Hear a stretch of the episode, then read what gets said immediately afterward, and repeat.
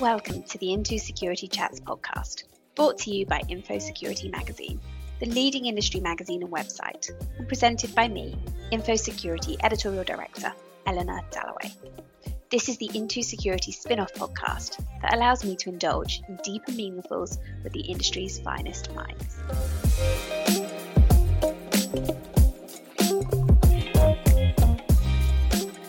Hi, everyone, and welcome to the Into Security Chats April podcast. I've been absolutely buzzing about this one today. My guest is Camille Stewart, and Camille Stewart is the global head of product security strategy at Google. She's also the co founder of Share the Mic in Cyber and a cyber fellow at Harvard's Belfer Center. Camille has served across government and industry, including at the Department of Homeland Security under President Barack Obama, Capitol Hill, and Deloitte. Camille serves on the board of directors for the International Foundation for Electoral Systems and Girl Security. She also has a podcast of her own called Hustle Over. Now, Camille describes her day job as bringing together Google's central security team and product security teams to help secure products that billions of people use to live their lives. And I think if I had to describe Camille's career today in one sentence, for me, it would be that it serves to make the rest of us feel like eternal underachievers. Um, so, Camille, welcome to the podcast and thank you so much for being here today. Thank you so much for having me, Eleanor. I feel like I need to have you introduce me all the time. You're too kind. Oh, oh I'd love to. Um, so I start each of these chat podcasts with a food and drink podcast pairing.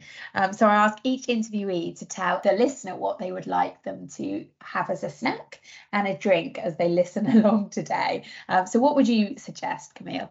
Well, I am currently loading up on caffeine, so I recommend you all do the same. If it's later in the day, um, you know, maybe spike it a little bit, put a little bourbon in it. Um, and then for a snack, if I were snacking right now, I would have some popcorn. So coffee and popcorn. I don't know if that's a good mix, but it, it sounds good to me. Sounds amazing. Sweet or salted popcorn or toffee? Definitely some kettle corn. we don't have that over here. What is that? Really? It's sweet popcorn and they kind of like coat it in this metal drum. It's so good. You've got to try it. Wow, that sounds amazing. okay, well, that sounds like a really good place to start. So, I don't think I can begin anywhere but with your role at DHS under one of my absolute heroes, President Obama. So, Camille, can you tell us what was it like to serve under Obama and give us a little bit of uh, background around that role and your time at the Department of Homeland Security? Yeah, I mean, it was an absolute honor. Um, to serve in a political appointment, you are serving at the leisure of the president. You were executing his priorities within that agency. And so to be connected to someone who was prioritizing cybersecurity in the way that he was, but also prioritizing the American people and our connections with allies, um, it it really resonated with me and was empowering to do the work. So my portfolio was a senior policy advisor for cyber infrastructure and resilience policy, and um, I focused a lot on our international portfolio. So I led our relationship with Israel for the department, with the Five Eyes, with you know Japan, countries that were strategic priorities at the time for the administration, and we were able to do a lot of important collaboration. But I was also focused a lot on some of the private sector focused initiatives because I had transitioned in from the private sector. So we were negotiating Privacy Shield at the time, the Wassenaar cyber export controls. We were in the midst of the ongoing and never ending encryption debate, things like that. Um, and so it was a great pleasure to get such a breadth of experience. We also landed um, Presidential Policy Directive 41, which detailed how the government orients itself around a significant cyber attack. And we saw that playing out as the government oriented itself around recent attacks. And it's just been a, a career pleasure to watch as the work that was done at that time of my life continue to bear fruit for the nation and and for individuals across the world. Yeah, it's just amazing and something you should be so proud of. And I'm not surprised that you are. If you don't mind me asking, uh, how old were you at that time? Because was, did it come quite early on in your career? I don't know if I want to say how old I was, but uh, fairly early. I mean, at that time, I had spent time on the Hill. I'd been um, a practicing attorney for five years. So, not too early, but, you know, definitely on the front end. You must just look really, really good for your age then. so take it as a huge compliment. Yeah, you know, it is both a uh, a good thing and a bad thing. It definitely um I definitely look younger than I am and and I take it definitely in my personal life, but at work it can it can cause questions. Interesting to see both sides of that perspective. um, and, and how did you find the transition. You know like you say a huge honor to serve in that type of role in that political position that political role. To go in later to the private sector how did that transition feel? Yeah. So going back to the private sector i um, was able to switch to Deloitte. So I went to consulting where DHS and DoD were my clients. So I kind of found a way to have one foot in the mission and one foot in the private sector. So I was able to continue some of the work that I had been doing in the administration um, and find ways to expand that impact. So I continued the election security work, and we were able to convene state, local, and federal players to have some discussions in advance of the 2018 midterms and um, helped with some tech innovation scouting. So, led efforts to get new and agile capabilities scaled into government infrastructure. And so it was great to kind of have the resources of private sector, but still be serving the mission of DHS and DoD. Um, and it was a great transition period that then I could uh, take that information, take those learnings, take the um, connectedness to mission, but the private sector resources and those lenses and apply them at a place like Google, which was my next step after that. Yeah, it's interesting. You sort of had one foot in each sector, I suppose, with the clients um, you, you, had at the time, which must have made for like a nice, smoother transition, I suppose. Do you ever see yourself going back into um, politics or government sector um, at some point? Definitely. I mean, I'm open to it. I don't know when that would be, but uh, I think it's extremely valuable to move between the two. They are so interconnected, and we're seeing that as we stand up bodies that pull the private sector, the public sector, academia together more and more. They're reliant on each other. They need to understand each other. And I, and I think the more we have people move seamlessly from private sector to public sector, um, the better off we'll be as an industry. So if the right opportunity presented itself, I would make the transition back. I totally agree with what you said there, and and you do you did mention how they are very reliant on each other, um, and there's a huge amount of crossover, of course. But but do they work together enough? Do you think there's scope for being more um, coordinated together? Definitely.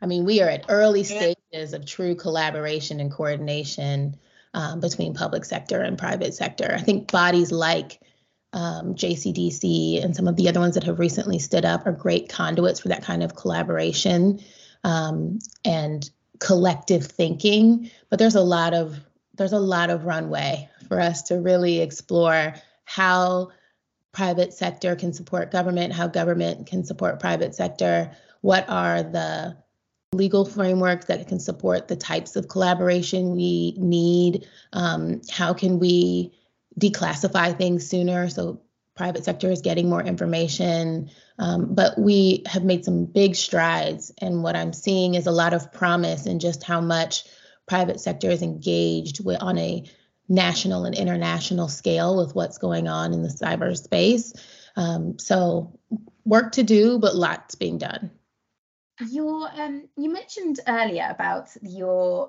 sort of training towards being an attorney, and actually we interviewed you at the Q and A in the last issue of Infosecurity magazine, and you briefly mentioned then about your route into cybersecurity and initial aspirations of becoming an attorney. So tell us how those aspirations evolved and how you ended up going down this path into the cybersecurity space. Yeah. So my dad's a computer scientist, and so I grew up on technology. But I also made my parents sign contracts every time they made me a promise. And so I knew I wanted to be a lawyer. And it started me on a trajectory to figure out how to do both.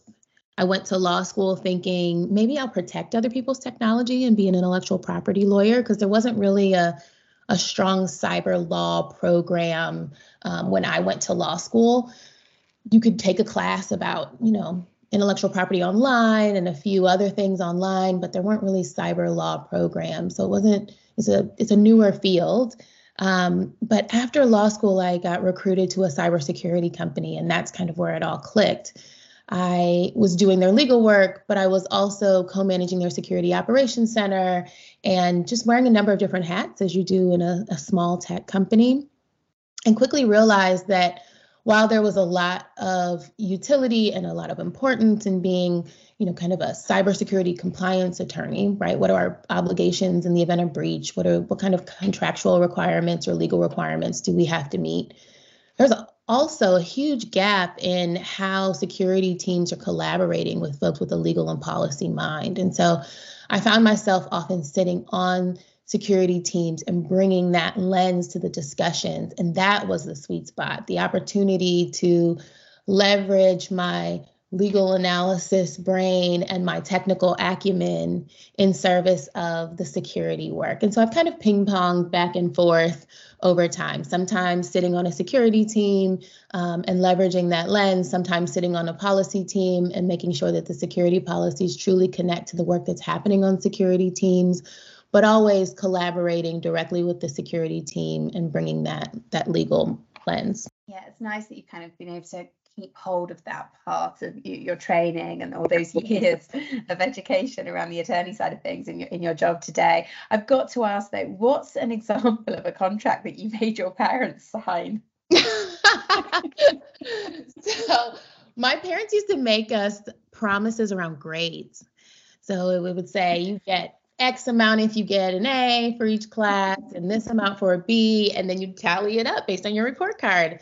And so at the beginning of each semester, I, we would negotiate, and I'd negotiate on behalf of myself and my sisters, and we would sign a contract. And at the end of the semester, when we got our report cards, we would pull it out and we would uh, hold them to account.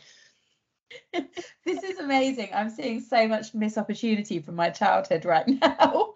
right? So My parents definitely yeah. encouraged that behavior. They loved that my first instinct was to kind of capture it in writing, and they really nurtured that, which I appreciate. Amazing. And I mean, you said your, your dad is a computer scientist. Um, you're obviously now working for Google as global head of product security strategy. So is is Google dream job material for you? Was that the sort of holy grail? It's definitely one of them. I mean, for me, I'm not connected necessarily to the company. It's more about the impact and the work. And I, in this season of life, I'm very concerned about how much individuals feel disconnected from cybersecurity work, despite the fact that it is so connected to their everyday lives. I'm sure you get this too, where you've got friends who are getting their social media hacked and other things and they're worried about that but in the same breath they're like i'm not turning on two factor authentication or like just not engaged in the discussion right. and um, and working at Google is a great opportunity to make those connections for people, to bring security to them, um, to engage them in a dialogue, and to kind of go before them to make changes that need to be made in products. And one of the reasons I chose Google um, when I was making my transition was because I felt like they really were trying to get it right. I mean, no company is perfect, but um, when a change in societal dynamics, when a new understanding of how um, a tool or a capability or a product impacted people in a way that didn't resonate, privacy, whatever. I felt like they were trying to be responsive to that. And so there was an opportunity to make change. And that's what I experienced, particularly when I was in um, my role as head of security policy for Android and Play. I was able to implement a lot of new policies that kind of changes change the way we interact with our phones and um, the fact that the organization was open to driving that forward and even taking some big leaps that had yet to be taken was what was exciting for me. So the opportunity to make that kind of change is what would be the dream job, not necessarily the organization. Yeah, I find that really interesting actually, and it's a it's a really nice perspective on it. You mentioned two-factor authentication, and that strikes me as something that perhaps authentication is still one of the biggest challenges when it comes to usability and user experience and a bit like how you referenced at the beginning the friends that are worried about their social media being hacked but they still don't want to turn it on do you find that that challenge of usability versus security is something that still keeps you very busy at google definitely we are always trying to figure out how to make that easier on our users, which is why we've turned on many things by default and um, made certain things opt in versus opt out, putting choices in front of people's faces. One of the changes um, that I drove while I was in Android was um, around location data and, you know, how you are served up notifications that are digestible about what an application is asking from you and what control you have to say yes or no. And so the goal is always to empower users to be able to make choices. I usually liken it to physical security. You and I might want to take a shortcut through an alley. Um, and in the end, you might decide to do it, and I might not for a whole bevy of factors that you analyze very quickly. You might know karate, and I don't, and whatever.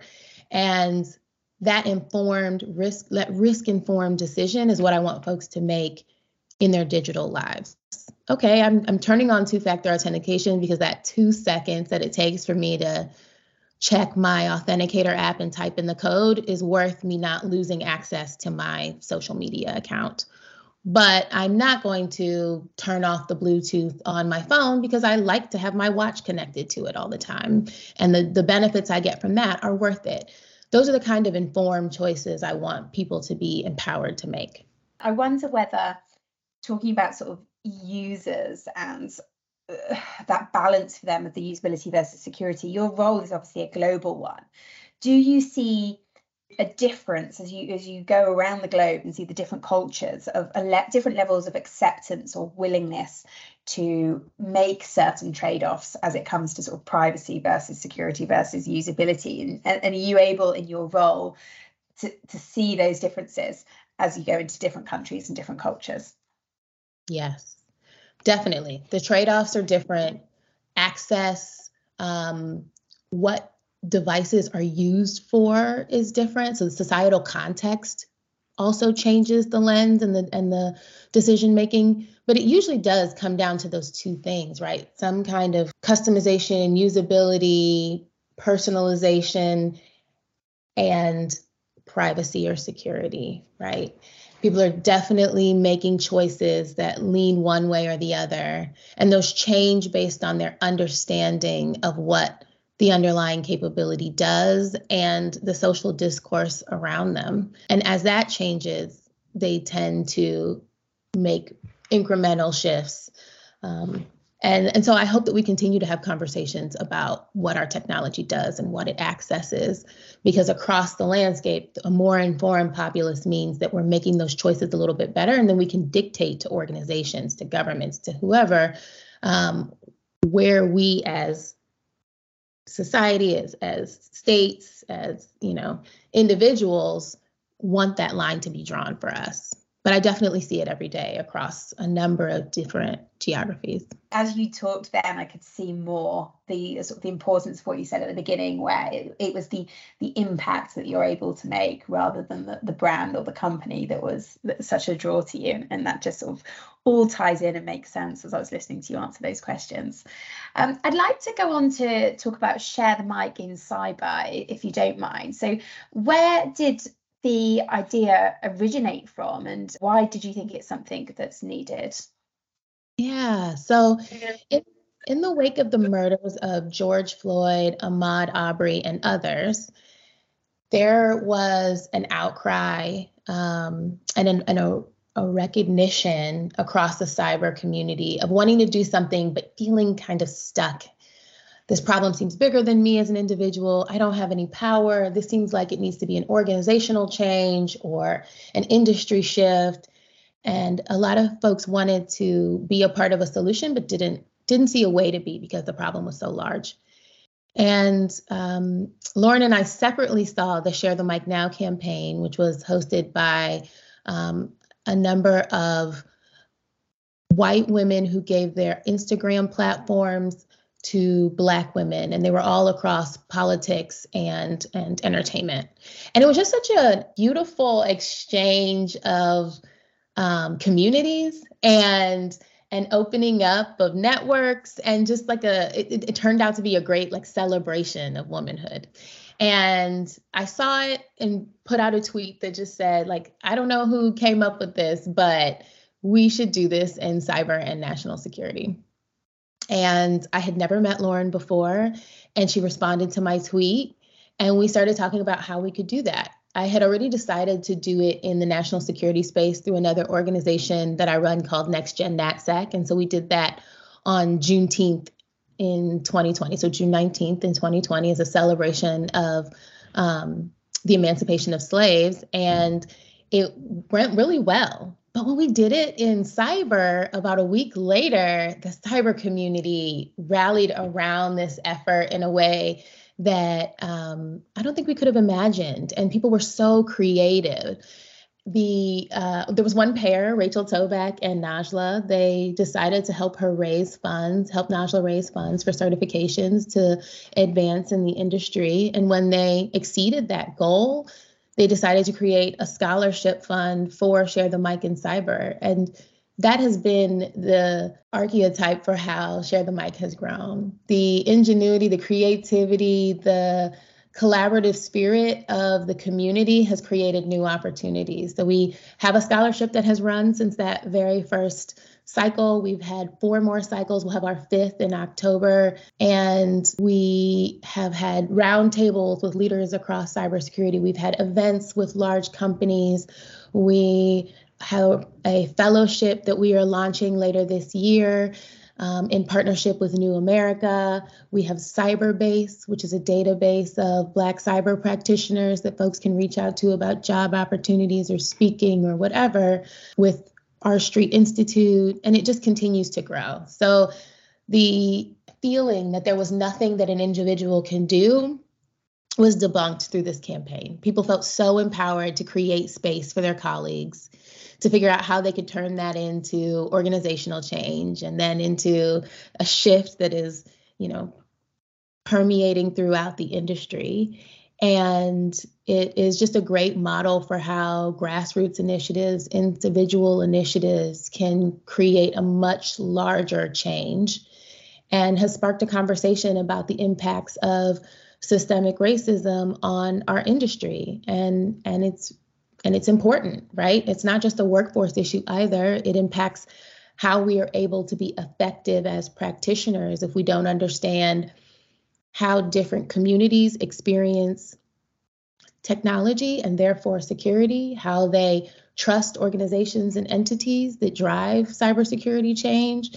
Um, there's so many layers to it. And so this conversation has really opened that up. Yeah, it's amazing. And as I've sort of read more about it and, and researched into it, it sort of strikes me that there's it's such it's it's so huge and the momentum of it is so big because it isn't just the black practitioners that are there and, and putting themselves forward and being vulnerable and it's the allies as well that have sort of stood up with empathy and introspection and, and then you've got all of the organizations around it that are willing to sort of support and fund and it really is something that's quite magical isn't it it is. And you're right. I mean, the vulnerability from every person that has engaged with this is wonderful and astounding. And the hardest part about you know diversity and inclusion work is it requires a lot of tough and uncomfortable conversations but I have witnessed allies and Black practitioners alike willing to have those conversations, willing to make mistakes and bounce back, learn from them, and have the conversation again. And the openness to learn, the openness to be create, corrected, the openness to um, the feelings that will differ, right? Like everyone experiences this differently. And so being open to the range of emotions that you could meet in trying to engage in this conversation has been something that I think is a wonderful byproduct of the campaign and um, a necessary piece of how we make progress across systemic bigotry of any kind, right? Um, and and so I hope it continues. I hope the momentum continues. I hope we are we continue to be able to break down some of the barriers to entry that we've seen, the barriers to progression, and I hope the fellowship is the next iteration of that. Yeah, and I have to say, we used in, in our recent online summit, we used the Share the Mic community to try and get um, some speakers for the event, and I was so amazed and impressed by the um, the response we had from the community. We had so many people putting their name forward, and such impressive people as well. We, we did use quite a few for our program, so it's definitely something that as a magazine we'll continue to to to use that community because it was just yeah outstanding. I was I was really really pleased and impressed uh, impressed with it. So yeah, congratulations on all of your work because I think it's amazing. Thank you, and I'm so glad to hear that. That's the thing, right? Is there are some really talented people already in the industry. We have a lot of conversations about getting new voices in, and we should. That is really important. There still needs to be new voices, but there was a gap in realizing that there are talented people already playing in this space. And I hope we continue to open that up so that they can turn into leaders in this space and that we have a full pipeline of diverse, talented um, practitioners that can permeate the industry across different communities. So I am so grateful that you engaged and that you had a good experience. I'm not surprised, but um, I hope it continues. Yeah, definitely, and we will be shouting about it as well, so that other people can can tap into that community because yeah, it really was amazing. So, um, I guess the last question before I go into our quick fire round at the end is what does the future look like for you, Camille? Like having achieved so much already and had so many different roles, do you have any unfilled ambitions? Where would you like to go next? That is a great question. Um, it ties back to that impact piece. I mean, I just if I can find a role where I can have more or different impact, um, that is what's next. So that could manifest itself, like you said, in government. It could be in the private sector or at Google, um, focused on a different part of the problem, right? Like this coming together of disparate, like different teams around a common mission and leveraging um, central security at Google has been really important to look across all of the products because they touch so many people across so many nations. It's truly a global product suite. And I don't know that that's a lens I could get anywhere else. Um, but the opportunity maybe to dive deeper in another area like how I did with mobile and be able to kind of guide some of the work that's happening there might also be an interesting opportunity. I like to remain open. This field changes so much. the problem space, um, while it's always the same, also is always changing, right? The manifestation of the same things changes. And so I I want to be able to be a part of changing how people interact with technology and secure themselves. And so, where I find a problem space and an opportunity that allows me to do that in a way that I feel like is impactful and actually additive, that's where you'll find me. I feel like I've got to, to know you uh, really well in this podcast already. It's it's really nice. Um, Okay, so I've got a few quick fire questions for you, completely random, um, but let's see how we go. If you could make one thing compulsory in the cybersecurity space, what would it be? For companies or for people? Either. Two factor authentication if it's for individuals. Mm-hmm. That's a good one. Mm-hmm. so helpful. Yeah, I think that's a good answer. Uh, if they made a movie about you, who would you want to play the lead role? oh, that's a great question. Um, can Gabrielle Union do it? I don't know if she looks like me, but that would be amazing. she doesn't have to look like you either, I guess. Um, you can make your own rules with this. So, is that your answer? That is my answer. Lovely. Okay. What's the best advice you've ever been given? To not let the um, traditional path be a limitation, to let it be a guide. Nothing about my career has been traditional. And as I was like weighing some of the more traditional routes to being a lawyer and to being a lawyer in a in a technical space, someone told me to just kind of let those be a guide, but don't let them limit your ability to ideate and um, step into different career opportunities. Best advice I ever got. I love that. I love that. I'm starting to wonder whether the best advice I've ever been given is to make contracts with your parents. sure they pay you for grades. it should definitely be on the list. It should definitely. definitely. Um, what's your favorite Disney character? Ariel. Great answer. Why? I don't know. I just loved The Little Mermaid growing up and the songs, and it was just a good one. I think it's still my favorite, you know, like they've made such incredible with Pixar and there's there's so many great new movies now. The songs are amazing and the marketing's amazing, but the classics like the original Little Mermaid is they're just so magical, aren't they? Right. They never get old. Never. so I'm I'm very impressed with that answer. Two more questions. Um, describe me your perfect night out or perfect night in. Perfect night out dinner, drinks, and dancing on a rooftop with good people, friends, my fiance. Yeah, it'll be a good night. Like a city location? Oh, definitely a city. I mean, if we could have taken a plane to said city beforehand, that would be even more me, but you know. what city would you go to? Oh, I, I'd have to be a different place every time. So let's go to Greece for dinner tonight and let's go somewhere else next week. Why not dream big? You're right.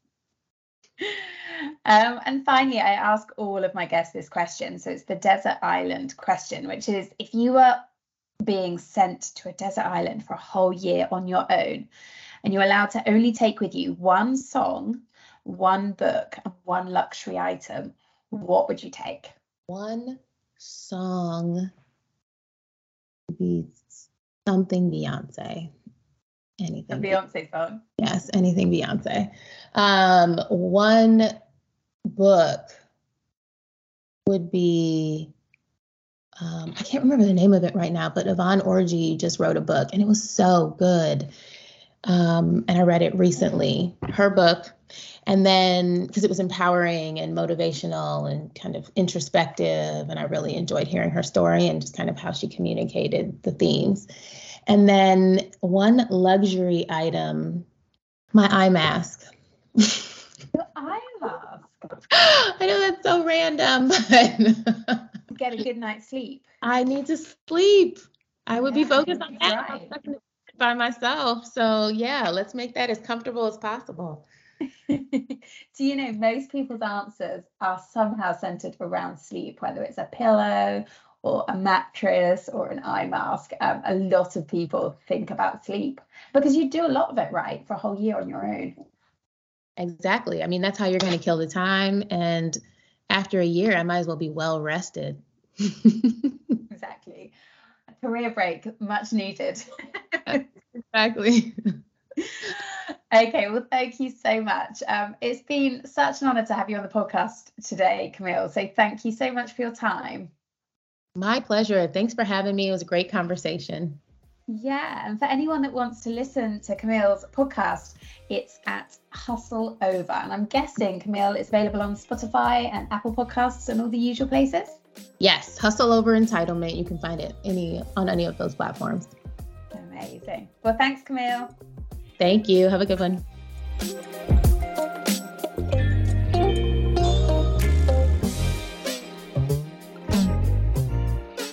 Thank you for listening to this episode of Infosecurity Chats. I've been Eleanor Dallaway, and it has been a pleasure to have you listening in. Join the conversation next month as I get to know my next guest.